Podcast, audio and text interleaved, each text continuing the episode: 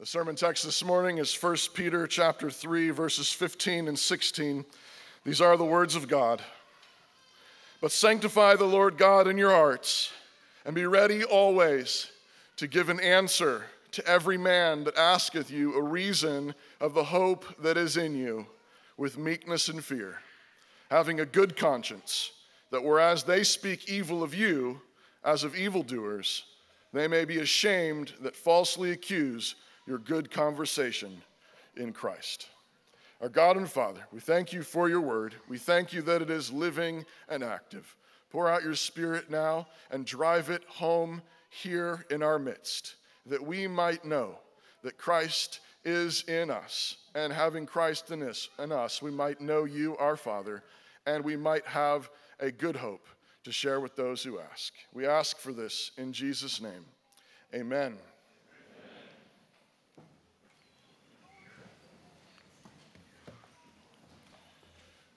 The message today is on being ready to give an answer for the hope that is in you.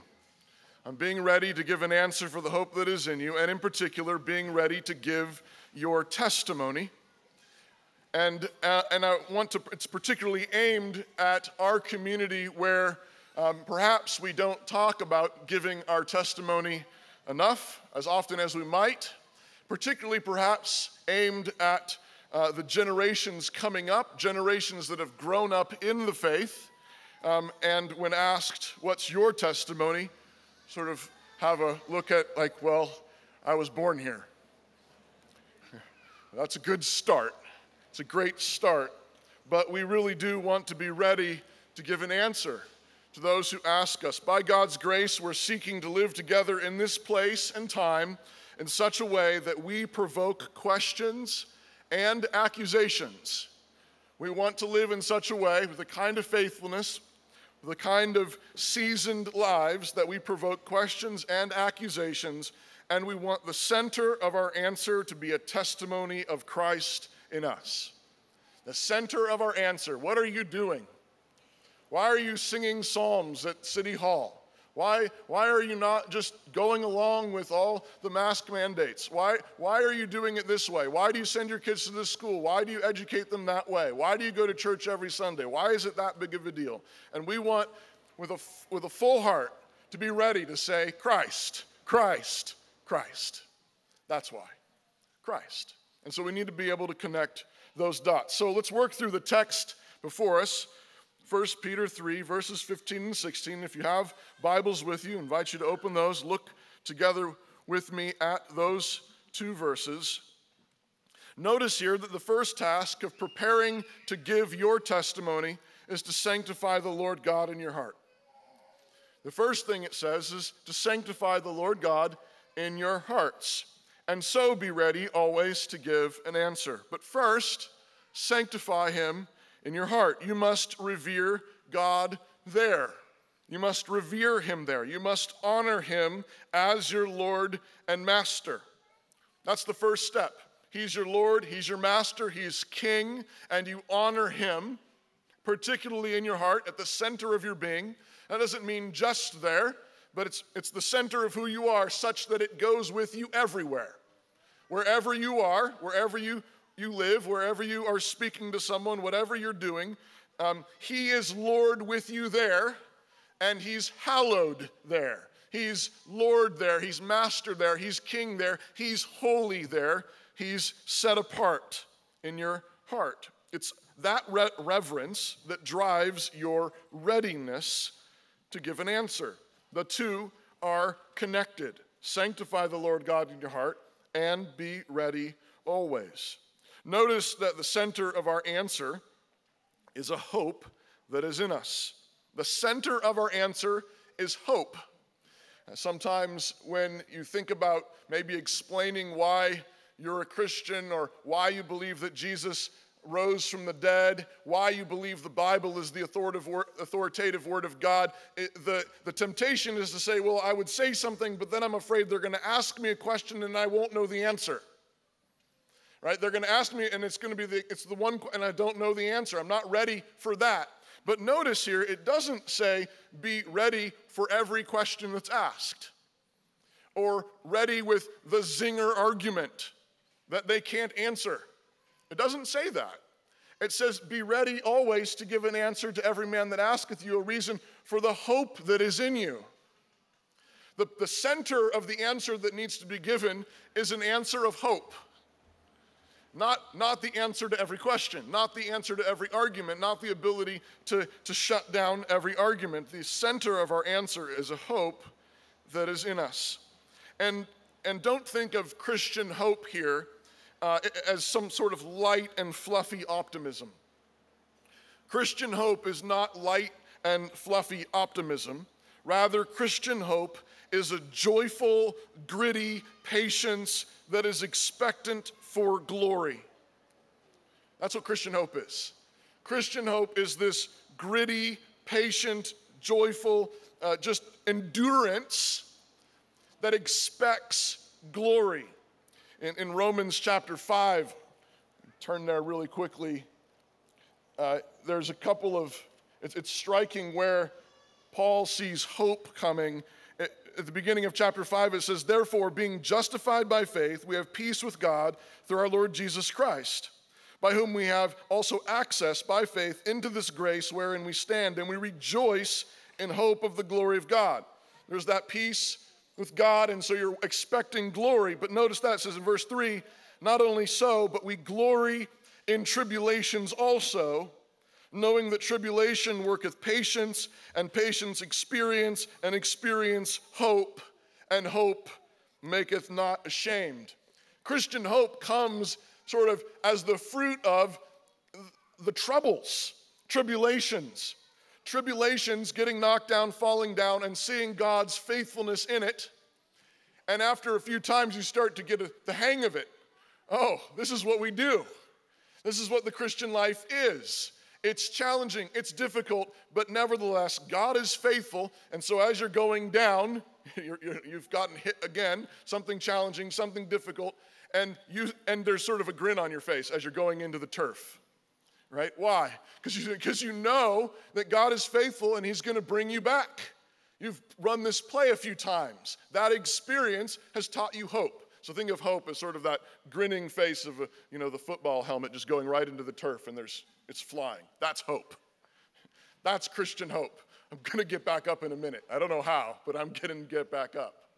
That's Christian hope. It's not light and fluffy. It's not just some kind of shallow optimism. It's it's gritty joyful endurance, expecting glory. Glory's coming. The answer we give is to be done with meekness and fear.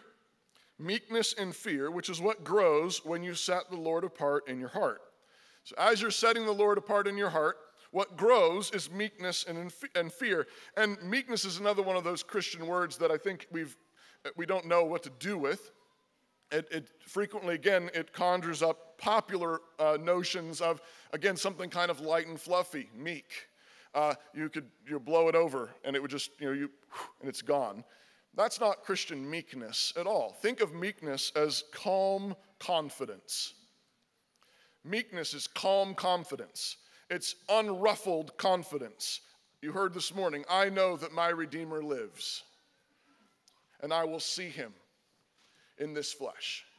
Uh, meekness is calm confidence. That the storms, they rage, things happen, it's ups and downs. Meekness is calm confidence. I know that my Redeemer lives. I know that I belong to Christ. I know that I am in his hand. And so it's calm confidence and, and fear.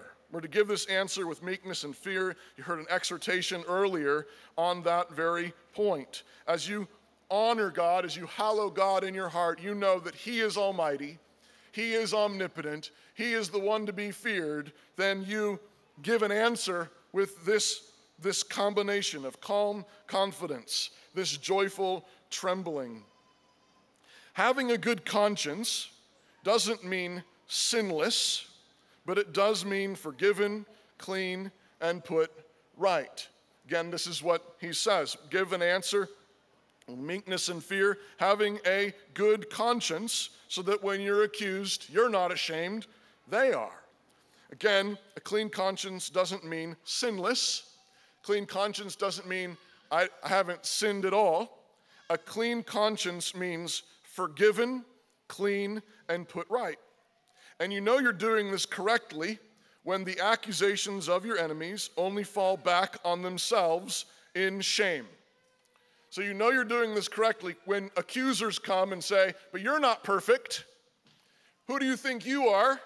Think you're so holy? Think you're so good? You say, No. Are you kidding? That's why I'm a Christian. That's why I'm a Christian. I'm not holy. I'm not good. Christ is. He died for me. He took away my sin. He said, Well, you know, I remember when you were younger and you used to get angry, uh, you know, and uh, it, I, I, saw you pop off. I saw, I saw you do this or I saw you do that. And you say, I know. I know, isn't it? And, and here I am. God saved me. He forgave me. He gave me the grace. Not only he not only cleansed my heart, but he gave me the grace to put it right. And I went to as many people as I could, and I confessed it to them. I said, I used to get angry and that was wrong, it was sinful, I'm a Christian, will you forgive me? So the accusation comes, I used to see you get angry. And you say, I know. And then I was forgiven and I confessed it and I'm clean. And what does that do? It just took the gun out of their hands. They were, they were expecting you to be ashamed because that's how the world works. The world just, it has a currency of guilt and shame. Right? That's how the world works. They bring accusations and then they got a gun at your back and now you better do what they want you to do. Guilt, shame, manipulation. But if you're a Christian and you have a good conscience, you've just disarmed them. What are they going to bring? You know, if it's a lie, then you just smile there and say, you know, no, that, that's not true. No, I, I, didn't do that. I haven't robbed any banks. Sorry. a lot of other things I did, but didn't do that. Right? And even that, it's like, but aren't you scared? No. What are they going to bring against you?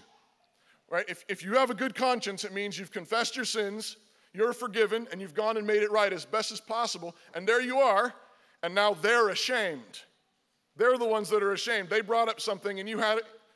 It's all taken care of. It's forgiven. You're clean. And then, you know, you say, Do you have any sin you want confessed? Can I help you with that? Uh, what do I do? And, and if people bring accusations against you and you feel shame and you're feeling shame, you really ought to ask Do I not have a clean conscience? Or do, do I not understand how God makes you really clean? And you know, refer back to Pastor Doug's message last week on confession of sin and being clean. 1 John 1 9. If we confess our sins, he is faithful and just to forgive us and cleanse us from all unrighteousness. And so if if there's fear of accusation, if there's fear they're going to bring something up, I did that one thing one time, and if, if they get a hold of it, they're going to bring it up, and then I'm, then, I'm, then I'm doomed. Well, then the question is have you made it right? Yeah, I, I confessed it. I, I made it right. I confessed it. Well, then you're free. You're clean. And that's the answer. They bring it up. You say, I know, it's, it's, it, it's, it's awful, it's terrible. Jesus died for it. I confessed it. I made it right. Isn't God good? Just stand there, smile stand there and rejoice in God's grace? Or is the, is the reason why you're tempted to feel shame because you actually haven't put it right yet? Then go put it right. go make it right. Confess it, get, a heart, get your heart clean, confess it to whoever you've wronged, make it right. Now, what do you have? A good conscience. Now you have a good conscience. Now you're in a position to receive the accusation that might be brought against you. And remember, a good conversation in Christ has never stopped people from making false accusations. A good conversation in Christ, and the conversation here is uh, Old King James for good lifestyle, uh, a good way of life, okay? A, a, faithful way of life, a good lifestyle in Christ uh, has never stopped anyone from making false accusations. We know this because they did it to Jesus.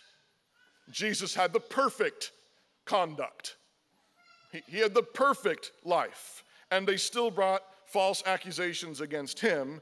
And Jesus said that the false accusations come against us precisely because you follow him. So remember that. Again, there's, there's always this temptation I think Christians have because we've been given new hearts that are tender, new hearts that are ready to confess sins. Sometimes the accusations are brought against Christians, and Christians think, I must have done something wrong. I must, I must have done something wrong. Uh, they're, they don't, they're, they're angry at me. And Christians need to remember that, yes, there's always a possibility you're still a sinner. There's always a possibility you've done something wrong. Consider it. but also recognize the possibility that you've done nothing wrong and they hate you because of that. Just like they did your Savior who you follow.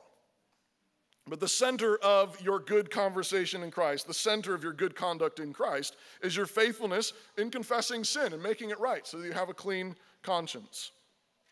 So, sanctify God in your heart. As you know, your body is a temple of the Holy Spirit, 1 Corinthians 6:19. It is holy space because God lives there. Your body is holy space because God lives there. But our bodies are not generic temples. Our bodies are not generic temples, they are unique and varied. And think about your body here, not merely as your, just your physical space, but as the shape of your entire life. Think of your body as the shape of your entire life. You are a temple wherever you go. Christ lives in you. The shape of your life, the shape of your life, comes from God working particular stories of grace in each one of us. The shape of your temple, the shape of your life varies based on what God's doing with you. Where you were born, who you were born to, how you grew up, where you went to school, who you married, the kids you had, the grandkids you have, and so on. All of that is God working a particular story of grace in each one of us. This is Paul's testimony. This is one of the places that where Paul gives a testimony in 1 Corinthians 15. He reviews the gospel. Jesus died, he rose again, he was seen by all these disciples, and then he finally brings himself in at verse 8 and he says, Last of all, he, Jesus, was seen of me also, as one born out of due time. For I am the least of the apostles, am not meet to be called an apostle, because I persecuted the church of God. But by the grace of God, I am what I am. By the grace of God, I am what I am, and his grace, which was bestowed upon me, was not in vain, but I labored more abundantly than they all. Yet not I, but the grace of God, which was with me. Notice Paul's testimony there, right? I, I'm not worthy. He knows his sin. I persecuted the church of God. But nevertheless, God's grace was not in vain. By God's grace, I am what I am. By God's grace, this is my story. By God's grace, I was an arrogant, young Jewish scholar hothead. By God's grace. You say, well, that wasn't his grace. Well, it was because it was getting him ready to get knocked down. God says, This is the story you need. You're going to grow up in this particular family. You're going to go to this particular school. You're going to get way too big for your shoes. You're going to be arrogant and prideful, and I'm going to knock you down. That's my grace to you, Paul.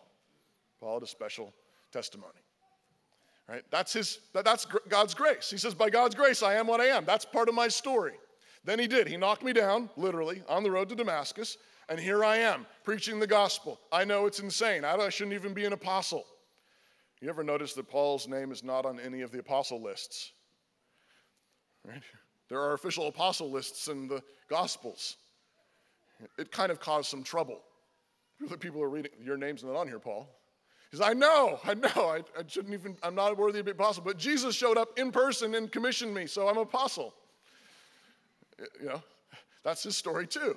By the grace of God, he is what he is. And he says, By his grace, I've labored more abundantly than all the official apostles, than all the original apostles. Yet it was not I, but the grace of God which was with me. Paul's life is shaped by God's grace from beginning to end. That's his testimony. That's his testimony. So, the first task of sanctifying God in your heart, in your life, of hallowing him there, is simply submitting to Him as a holy God, admitting your sin, and turning to Christ in principle. Right, the very, very first step in giving your testimony is to sanctify God in principle. You are a holy God, and I am not. You are the good God, and I am not good. You are gracious and kind and giving, and I am not. In principle, confessing that. Confessing that in principle turning to Christ and saying, All I have is Christ. All I have is Christ dying, rising, living for me. That's all I have. But then, but then you have to do the same thing in particular with everything in your life. Don't just do it in principle, now do it in particular.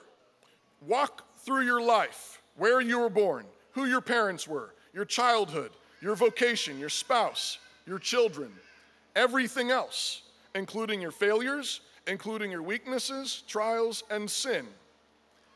Walk through the same thing and say, That was God's grace. I was born to those two parents by God's grace. Now, I don't, you say, Well, you don't know my parents. You don't know what it was like to grow up in my home. I don't. But God does, and He did it. God, do, God does, and He did it. He had you born there. You say, But why in the world would He have me born there?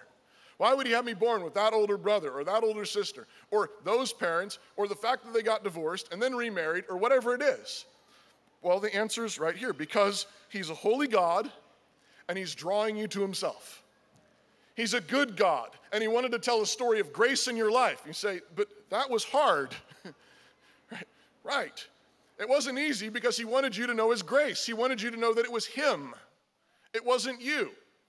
It wasn't your, it wasn't, you know, just this perfect little story.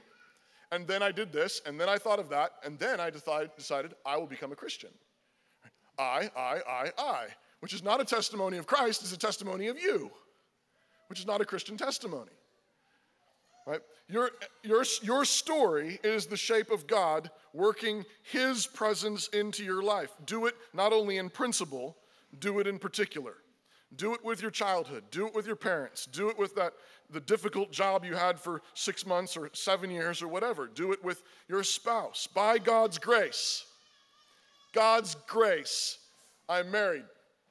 By God's grace, I have these kids. By God's grace, um, I have these grandkids. By God's grace, this was my job. By God's grace, I fell on my face there and then got back up again. By His grace. What you want to be able to do is mimic Paul, where he says, By the grace of God, I am what I am. By the grace of God, I am what I am. By his grace working in me, by his power working in me, by him pulling me along, dragging me along, carrying me along, he has been at work in me. Your testimony is telling how the Holy God has been at work in you, how you have contributed sin and folly and weakness and how Christ is forgiven and restored all by his grace in order to display his grace in you. That's your testimony. you contribute the sin, he contributes the righteousness. You contribute the weakness, he contributes the power. You contribute the folly, he contributes the wisdom. And, and you're like, is this really a good idea? Yes, God says it's a fantastic idea because there you are and you're saying, all I have is what he's given me. Isn't he good? Isn't he good? Isn't he kind? Isn't he gracious? Now, you've heard us say before that we are aiming for boring testimonies for our children in our community. And if you're new around here, I know there's a number of new people around here. Um, we are aiming for boring testimonies in our community. There, now you know. Now you've heard it. What we mean by that is that by the grace of God, we want our children growing up in the faith of their parents and embracing it with faithfulness passing from generation to generation like runners in an Olympic relay race. What we mean by that is we want our children growing up in the faith, embracing the faith, walking in the faith of their parents, and never knowing a time of rebellion or disobedience or unbelief. That's what we're praying for, that's what we're aiming for. And we recognize that there's a variety of real stories that will there really really will be a variety we're not putting a, a straight jacket around God. But nevertheless, we want to be handing the faith to our children in such a way that they take it and they move on. Notice I didn't say faithfulness passing from generation to generation like two bumps side by side on a log. I didn't say that. Right? Faithfulness isn't passed like generation to generation like two bumps on a log. That's not faithfulness, there's, there's, that's dead. You say, well, they're the same, right? But that's not, that's not what we're going for. We're going for life. It's more like runners in an Olympic relay race. And if you've seen it before, you know, you know that there's this period where they're running side by side. And then at some point, the handoff happens. And if they're really, really good, you barely know when it happens. You barely see the handoff happen. And it's, I think you, I, I don't know, I got to do a replay. I can't tell, was it on that step or that step? I don't know. But then a minute later, you know, one peels off and the other one keeps going, and they, they clearly got it. And you know if they don't got it, right? Because it's, you know, it's on the ground or they fell or something. But it's smooth sailing. That's, that's glorious when they, when they make that kind of handoff. We want to think of faithfulness with our children like that. We want to pray for it like that. God, give me the grace to run in such a way that my children will run alongside me, and then we will pass that baton of Christ off, and then they will keep running, and they won't drop it. And then in your good time, I'm going to peel off and go to glory. That's, that's what we're praying for. That's what we're, that's what we're um, aiming for. And that's what we mean by boring, which, again, in a sense, you might say, well, that's not that boring. And I'm going to get to that in a minute. But there's also a sense in which you, you, could, you, you might miss it. If you weren't paying close attention, you might miss it. By faith and God's great grace, we want our children growing up in Christ, which will often mean they don't remember the exact moment when they first trusted in Him, which is glorious. And we want to celebrate that. Glorious. And by that same grace, we pray that our children will never know a time when they were not walking with God. It is glorious to always walk with God. It's glorious to always walk with God.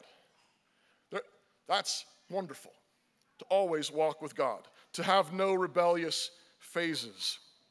Some Christian traditions so emph- emphasize the dramatic conversion story. You, you, know what, the one I mean, sort of the, you know, join the biker gang, you know, was, was uh, wild and, and, rowdy for a number of years, and then this Damascus uh, road experience, you know, and light, and then conversion, and it's just sort of this radical thing.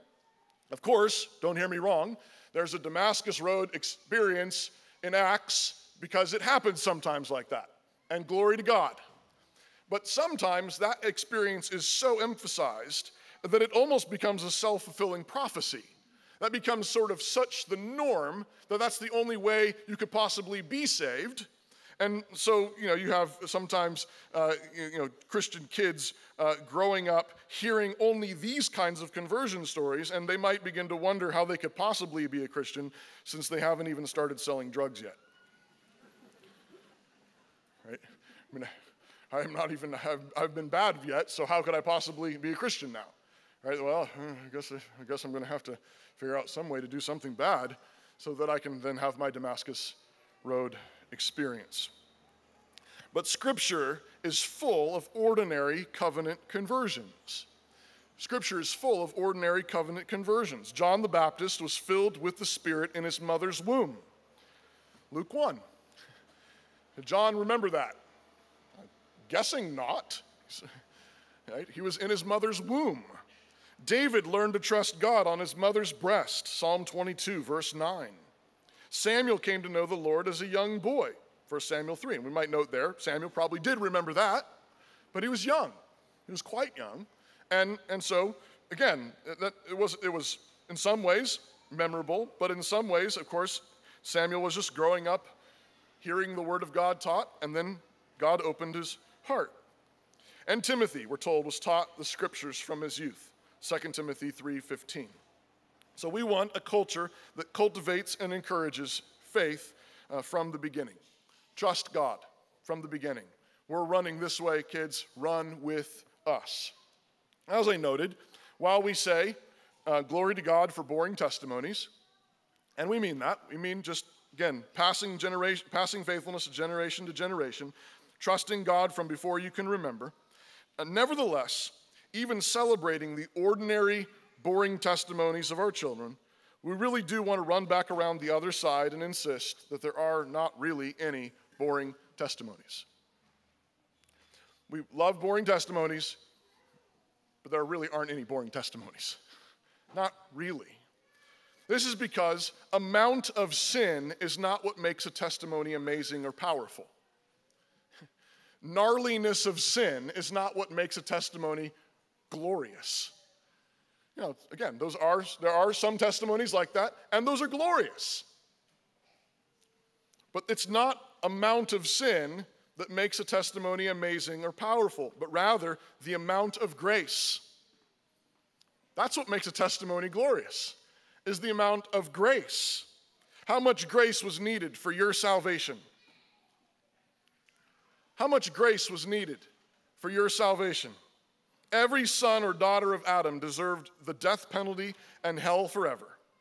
And therefore, every last Christian was purchased with the infinite price of the blood of Jesus.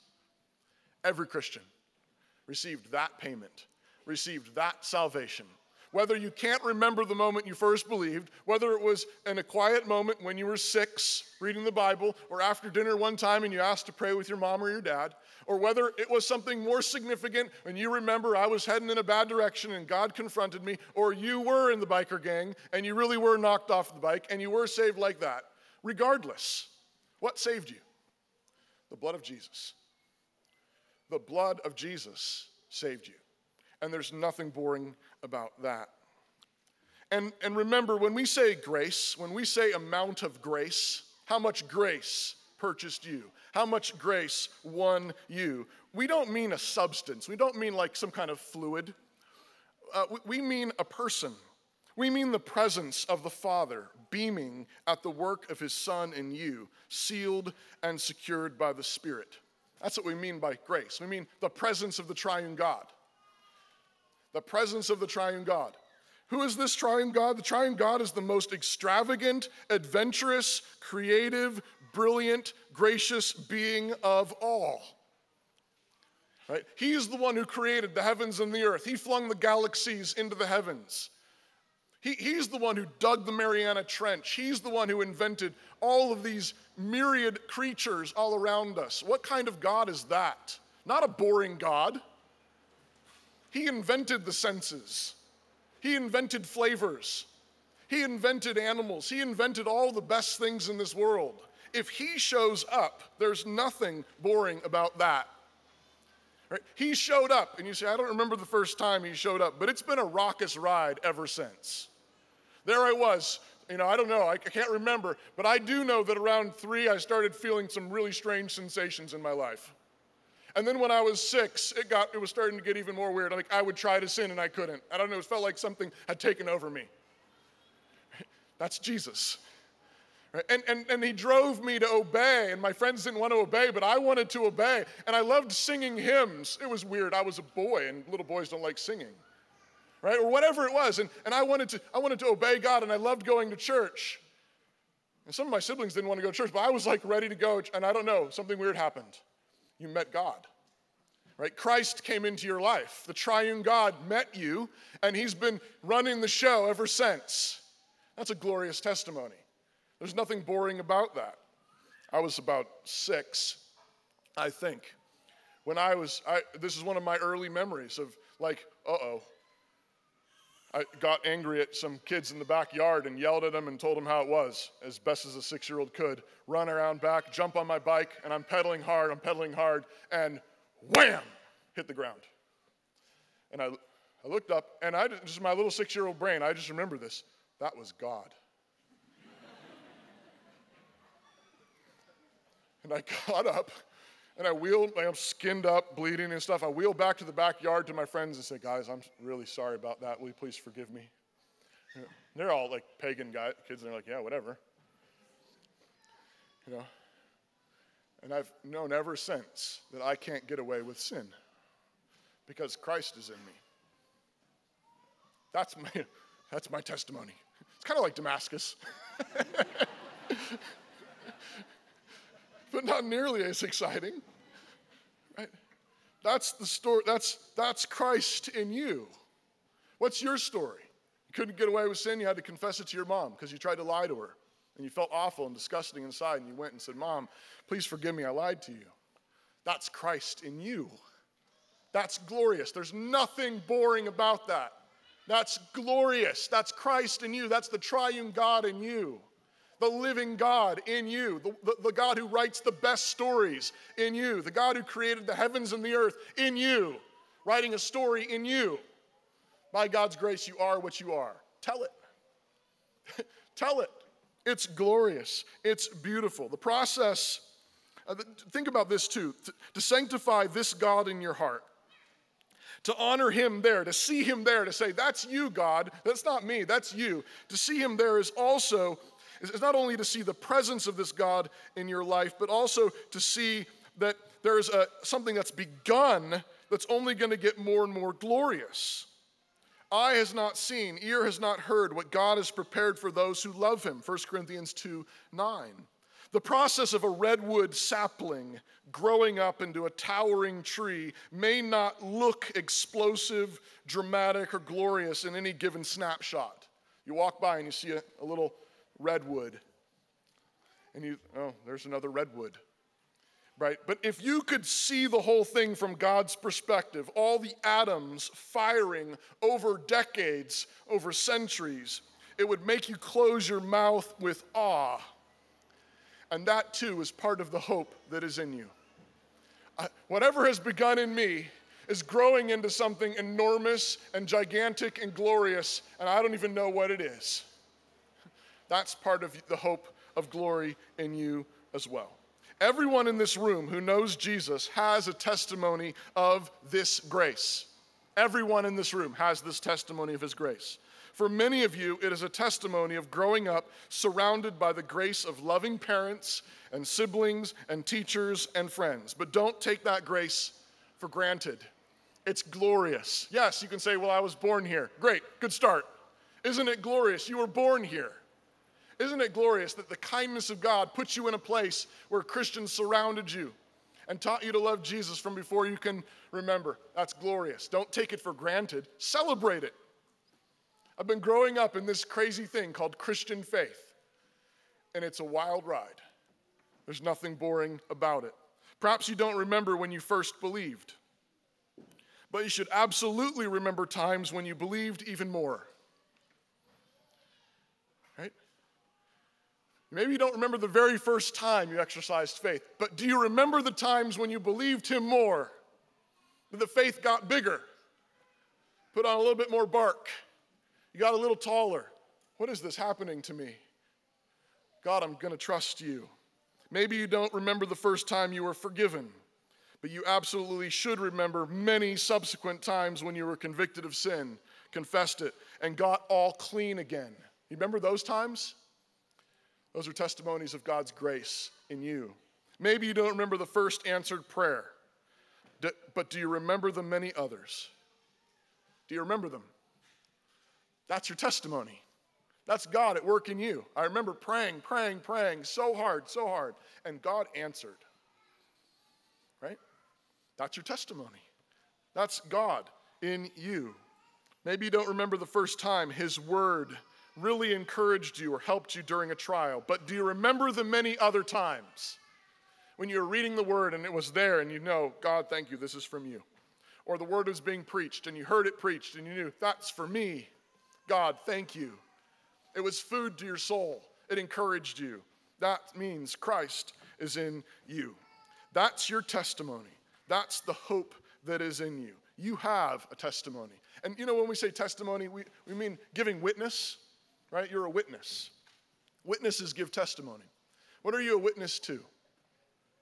The fundamental thing that we are witnesses to is that Christ is alive. That Jesus died and he's not dead anymore. He's alive. You just said he's risen indeed at the beginning of the service. Do you remember it? You did. I heard you. I said it with you. Do you mean it? How do you know he's risen indeed? One of the fundamental ways you know you say, because he's alive in me. Because he's, he's messing with me. He's at work in me and he won't stop. Isn't it glorious? And if you're listening to this and you say, well, that sounds all nice, Pastor, but I think you're getting a little too excited. And maybe you don't know Christ. And don't forget that there's always a possibility to grow up in a place like this, hear it all around you, see it all around you, sing it, sort of go along and say, yeah, you know, it's fine. I, you know, I'm, I'm fine with all that. No, that, no. That's not Christ. Christ didn't, didn't die and rise again from the dead so that you would say, I'm fine with all that. So that you might just carry on sort of being respectable and tucking your shirt in and not getting in too much trouble. He died on the cross to take away your sin. He rose from the dead in order to make you right in order to dwell in your life, in order to commandeer your life, in order to come dwell in you in such a way that your life would never be the same. And if you don't know that Christ, I, I invite you, to call on him. Call on him. Ask him to come dwell in your heart. Ask him to come commandeer your life. Ask him to come be that joy in your life. Tell him you want that glory. You want that kind of testimony. Our Father and God, we thank you and praise you for Jesus.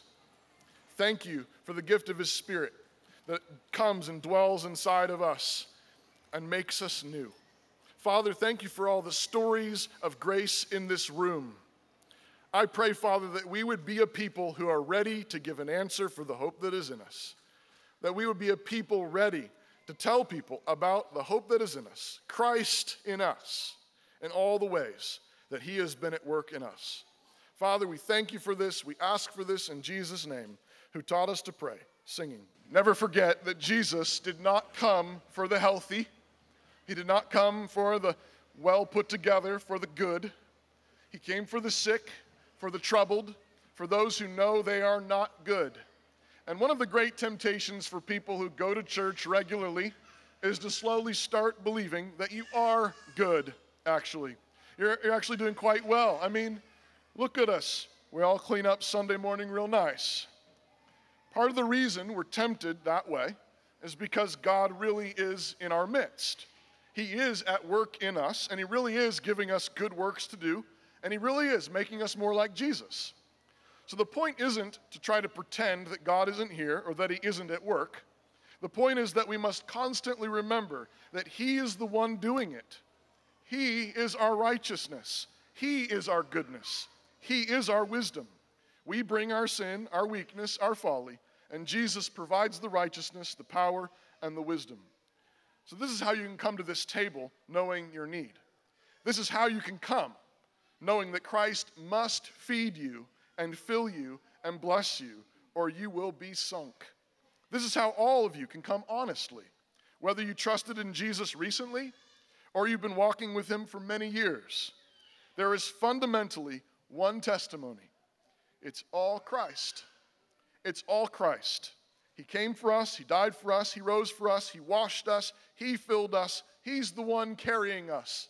It's all Him and thanks be to God. So come and welcome to Jesus Christ. Is Christ in you? Do you know He's in you? Is He alive in you? Then you have the hope that the world needs. That's what they need. They need Christ. You know Him, you have hope to share. Don't be ashamed, don't be afraid. They need hope. Fundamentally, that's what they need. They need Christ. They don't need a perfect argument the perfect logical syllogism. They need Christ. You know Christ. Tell them. Tell someone. Share the hope that is in you and live in such a way that you're ready to give that answer. Now, our Lord Jesus Christ Himself and God, even our Father, which hath loved us and given us everlasting consolation and good hope through grace, comfort your hearts and establish you in every good word and work. And amen.